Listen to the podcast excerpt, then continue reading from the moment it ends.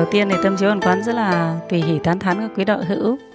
Ờ, đây cũng là một cái niềm vui của tâm chiếu hoàn quán.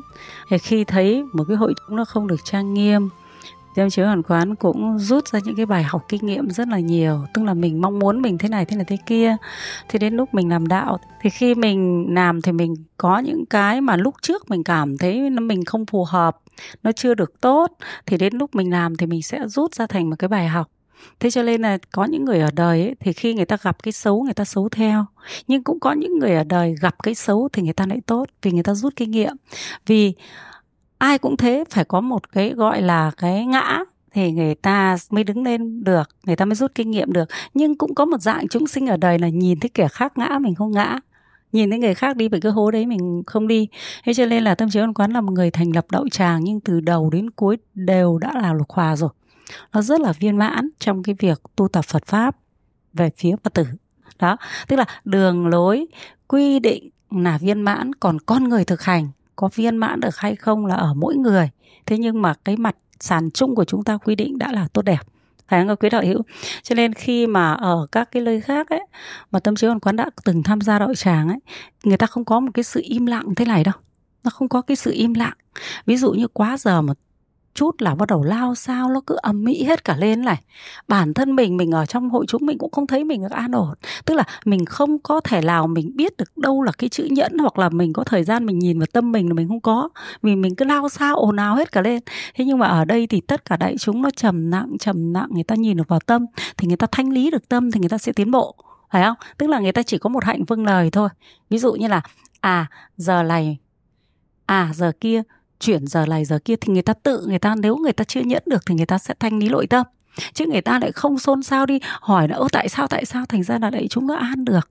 Thế cũng như vậy, ở trong cuộc sống gia đình cũng vậy, có cái bất ngờ gì xảy ra, chúng ta có thói quen là chúng ta sẽ phân tích chứ chúng ta không ồn ào, chúng ta không làm láo loạn lên phải không? Hoặc trong cuộc đời chúng ta chúng ta gặp một cái biến cố gì đó thì chúng ta cũng rất là định tâm, chúng ta tư duy, chúng ta nhìn nhận, chúng ta phân tích rồi chúng ta xử lý. Chứ chúng ta không ồn ào nên đổ vạ cho người đầy, đổ vạ cho người kêu láo loạn lên thế là chúng ta sẽ giải quyết được việc. Thì đây gọi là kết quả của tu định tâm đấy các quý đạo hữu. Đấy, tu định hãy nhờ có tránh kiến. Đó. Thì tâm chiếu quán rất là tùy hỷ các quý đạo hữu. Và hôm nay có một cái nhân duyên là ở trong sân chùa thì nó có cái nước ướt ướt thì có một đạo hữu là đeo đôi tất thì lại cứ tránh tránh cái chỗ, cái ướt ướt ấy ra. Cái tâm chiến quán bảo bước vào đi. Ở đây tâm chiến quán kể cho đại chúng nghe này, là tâm chiến quán mới đi từ thiện ở trong huế. Năm mà mình đi từ thiện ấy thì nước nó là ngập tới tận trên này cơ. Đấy là mình sau khi nước rút rồi mình mới đi vào ấy thì đến mà cái chỗ đấy thì cái nước ấy nó ngập khoảng tới trên này thì sắn quần lên thế thì các chị là có hai, ba chị phật tử, đạo hữu của mình mà, cùng đi, từ thiện. Tâm trí quán lại thấy các chị này. Các chị phải lách để đi. Còn con mới bảo, ơ, thế các chị ơi, đường thì đường lầy lội nhá, đường thì không nhìn thấy. Mảnh chai, mảnh sành không biết. Tự nhiên thấy như thế, cất đôi dép đi, thế thì mua dép để đeo để phòng vị cái chân hay là mua dép để cất đi đấy? Tức là cái đôi dép này nó chẳng qua chỉ là một vật để bảo vệ cái chân thôi. Chúng ta phải hiểu cái chức năng của nó. Dù nó năm nghìn, dù nó mười nghìn là đôi dép tổ ong, cho đến một triệu, cho đến hàng trăm triệu, thì nhiệm vụ của nó cũng là phải bảo vệ đôi chân. Thế bây giờ mà đôi dép các chị đúng là dép đẹp rồi. Dép em thì dép lối vẩn này rồi. Thế mà các chị cất nó đi thế tí nữa nếu các chị bị mảnh xanh các chị xẻo ở chân thì các chị tính sao? Thế các chị bảo ừ có mỗi thế cũng không nghĩ được ra. Thế thậm chí có ai nói là không phải là do mình nghĩ đâu Tức là hàng ngày mình không quan sát được thực tế Tức là chúng ta sống bị xa rời thực tế. Thấy chúng ạ? Chúng ta không tư duy, chúng ta không sống được trong hiện tại. Cho nên đến khi cứ có bất cứ một cái hiện tại nào đó Chúng ta cũng bị xa rời hiện tại đấy, ví dụ nhé đại chúng chúng ta đi về đây để đi cúng dường trường hạ, thế nhưng mà do thời gian nó bị thay đổi, thế nếu chúng ta sống được trong hiện tại thì chúng ta cứ bình tâm mà đợi. Phải không? Bởi vì thời gian nó không phải là ta làm chủ, mọi việc ta phải tùy duyên. Thế thì nếu mà như thế thì chúng ta sẽ sống trong hiện tại thì chúng ta rất là an ổn.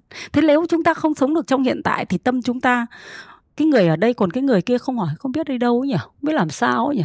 Không biết tại sao? Bao giờ mới tới? Tức là chúng ta không sống được trong hiện tại. Thì khi không sống được trong hiện tại thì chúng ta không biết hiện tại. Mà không biết hiện tại thì chúng ta bị mù mờ trước hiện tại. Mà người mù mờ trước hiện tại thì là người sẽ đau khổ. Chúng ta không xử lý được cái gì. Có phải không? Cho nên cái quan trọng là chúng ta phải sống được trong hiện tại. Thế mà muốn được như thế thì chúng ta phải tu tập thật nhiều. Nghe pháp, soi dọi nội tâm của mình. Thanh lý nội tâm, bỏ bất thiện tâm để chúng ta tăng trưởng cái thiện tâm thì chúng ta tự sẽ có. Tức là trí tuệ nó sẽ phát sinh ra thôi. Đó. Thế có phải là lợi ích không? Thế cho nên người ta nói là giàu cũng không qua được thiền. Giàu cũng không qua được thiền, người ta phải có tính chất thiền. Người ta mới quan sát, người ta mới tư duy, người ta mới làm gì được thì mới làm. Cho nên là chất liệu của thiền là rất là quan trọng.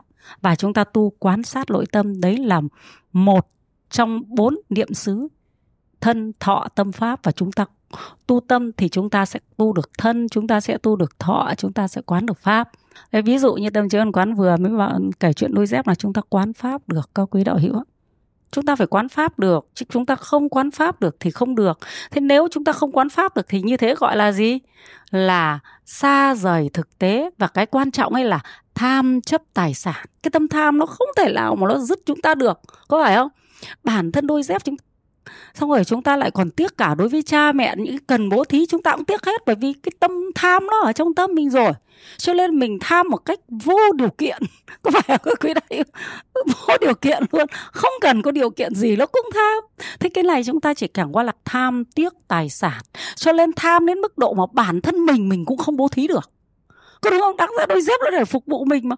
Thế mà đôi dép đấy nó để bảo vệ mình mà bản thân mình mình cũng không bố thí được cho mình nữa. Mình vẫn cất cái tài sản ấy đi thế có khác gì cái câu chuyện ông uh, lão hà tiện. Dương dương xong xong cứ mặc cả là cho tôi uh, mật cứu cứu tôi lên ấy. về sau nó không mặc cả được tôi thôi chết ngóp thì thì còn đâu nữa còn đồng nào nữa. Thế cho nên trong mọi lĩnh vực nó cũng thế. Trong làm ăn hay là trong tất cả các lĩnh vực ấy, quan trọng là chúng ta phải biết trong hiện tại thì chúng ta sẽ rời được cái tham chúng ta biết xử lý lên làm gì nên làm gì. Ví dụ gia đình thì gồm có cha mẹ vợ cha mẹ chồng vợ chồng và con cái thế nếu như người ta quan sát được thì người ta phải biết là mình làm được cái này, mình phục lên phục vụ, phụng dưỡng bố mẹ chồng thế nào, phục dưỡng bố mẹ vợ thế nào, phụng dưỡng cho gia đình mình thế nào. Nhưng vì họ tham quá, họ keo rít quá, cho nên họ không thể nào mà phụng dưỡng được cha mẹ, thì đương nhiên nó không có tình cảm. Thế mà cái tình cảm thì mới là cái môi trường sống của mình chứ, là vật chất. Nếu như chúng ta có vật chất mà chúng ta trong tinh thần chúng ta suốt ngày mỗi hai vợ chồng về đến nhà ông và ông bảo mẹ ông ấy trông cái bà già khó chịu. Chẳng hạn thế thì vợ chồng có có vui được không? Không vui được. Đây tâm chiếu gắn kể cho đại chúng nghe. Đây tâm chiếu quán mới lấy chồng. Thì mẹ chồng thì là người ở quê. Rồi thì đương nhiên ở quê thì các cụ rất là hay đi nói chuyện. Thế thứ nữa là các cụ thì đã già rồi, làm sao mà minh mẫn được? Thế thì tâm chiếu quán mới ngồi nói chuyện với mẹ chồng. Thì bà cứ nói chuyện này xong bà nói xong chuyện kia thì tâm chiếu quán cứ là cứ ngồi nói chuyện với bà. Thế xong chồng tâm chiếu quán mới bảo chứ bà thì nó nói hết chuyện này xong chuyện kia. Bà không nói chuyện chuyện, bà nói gì chuyện hết chuyện nọ sang chuyện kia. Chung quy lại là như thế. Không tâm chiếu quán lườm lườm là phải im. Xong tí nữa tâm chiếu quán mới bảo chồng này này mẹ già rồi bà già rồi, bà làm sao mà biết được? Cho nên bà nói chuyện gà thì mình tiếp chuyện gà. Bà nói chuyện vịt thì mình tiếp chuyện vịt. Bà nói chuyện gì thì mình tiếp chuyện đấy. Thế có phải là mẹ con vui vẻ không? Có phải không mà ta làm gì mà lại không tiếp chuyện được? Chuyện gì ta chả tiếp được. Các cụ cứ nói chuyện gì không biết thì ta nghe. Biết thì ta nói chuyện. Thế có phải vui không? Thế cho nên nếu cái người tham ấy, thì người ta chỉ nghĩ đến bản thân người ta thôi. Cái gì phục vụ cho người ta cái gì làm cho người ta thích thì người ta làm. Còn cái gì không làm cho người ta thích người ta không làm. Đấy vẫn là tham lam đấy là ích kỷ nhé các quý đạo hữu ạ. Thế cho nên cái tâm tham mới là cái tâm chết. Đấy còn nếu như chúng ta biết sống trong hiện tại thì chúng ta biết làm gì cho nó phù hợp bỏ cái tâm tham ra đi. Tâm chuyên có nói nhá có hiếu ắt có tiền bất hiếu mới không có tiền. Có hiếu sẽ thành danh thành sản. Bất hiếu thì bại danh bại sản. Ơ à, cái đấy là đương nhiên mà. Cho một thì được mười cho cha cho mẹ một thì được mười cúng dường tam bảo một thì được trăm được nghìn. Đâu có mất đi cái gì đâu. Tay chúng ta ôm giữ cái lải rồi chúng ta lại đi ăn cắp của thằng khác nữa thì làm sao tay ta lấy được các thứ khác? Ở đây các em nó đi với tâm chứa quán thì có các phật tử ờ, cho quả này quả kia cái đường công tác mà thế tâm chứa có nói là đi đến đây người ta cho xong thì mình lại phải cho hết các thứ khác của cái nơi khác cho đi. Còn nếu như cứ giữ khư khư ấy thì không ai cho mình nữa đâu. Mình ví dụ mình có phước được à, người ta cho mình mình giữ được 3 phần. À, thế bây giờ thì mình thừa mình lại cho đi người ta lại cho đủ vào đấy ba phần thì cho rồi nó lại thành 5 phần cứ thế cứ thế thôi. Bây giờ cứ giữ thì làm sao mà có được phải không? Có quý đạo yếu giống cái hồ nước ấy nó chỉ chứa được ngần này thôi. Giờ chúng ta cứ giữ khư khư cái đấy không để cho cái nước khác nó vào thì chỉ trở thành ao tổ nước động chứ làm gì. Thế cho nên là ở đây tam chiếu quan nói là cái tham ấy nó ở thường của mình mọi lợi mọi nơi có tham thì có tiếc có tiếc thì có bòn sẻn buồn xỉn không thể nào mà dám chi dùng cái gì. Phải không? Các quý đạo hữu, chúng ta không được lãng phí dù là một xu. Nhưng cái cần tiêu 10.000 phải tiêu bằng đủ thế cho nên là đây tâm chiếu hoàn quán cũng nhắc các quý đạo hữu tu là lợi ích thế đấy. Phải không? Chúng ta biết ứng xử tốt đẹp, chúng ta lại được mọi sự tốt đẹp trong cuộc đời, trong cuộc sống này thì chúng ta không bị cuộc sống khổ, không có ngăn cách. Chúng ta sống với ai, chúng ta sống cũng rất là bình thường. Và chúng ta chấp hết tất cả các loại khó tính khó tính vãi đến duy chúng đã gọi là nói chuyện gà nói chuyện gà nói chuyện vịt, cũng nói chuyện vịt rồi còn khó tính cái gì mà nói như thế, ta có mang chuyện ta đi chỗ này, nói chỗ kia đâu. Nghe thì để đấy, cái gì mà làm cho mình tốt đẹp lên thì mình sẽ sử dụng cái gì không làm tốt đẹp thì mình bỏ đi. Thế có phải là sống trong hiện tại không, các quý đại hữu? Chả phải mang chuyện chỗ này, nói chuyện chỗ khác. Nếu cái đấy làm cho mình mất thời gian, không đem lại lợi ích, mình có tư duy bỏ luôn. Thế có phải là sống với trí tuệ không, các quý đại hữu? Nhân cái chuyện này thì tâm chứa hàn quán cũng chia sẻ để cho các quý đạo hữu chúng ta nhớ là chúng ta sẽ tự tại khi chúng ta không ích kỷ, chúng ta có chịu khó, chúng ta có quan sát thực tế. Thì rất là tốt, phải không?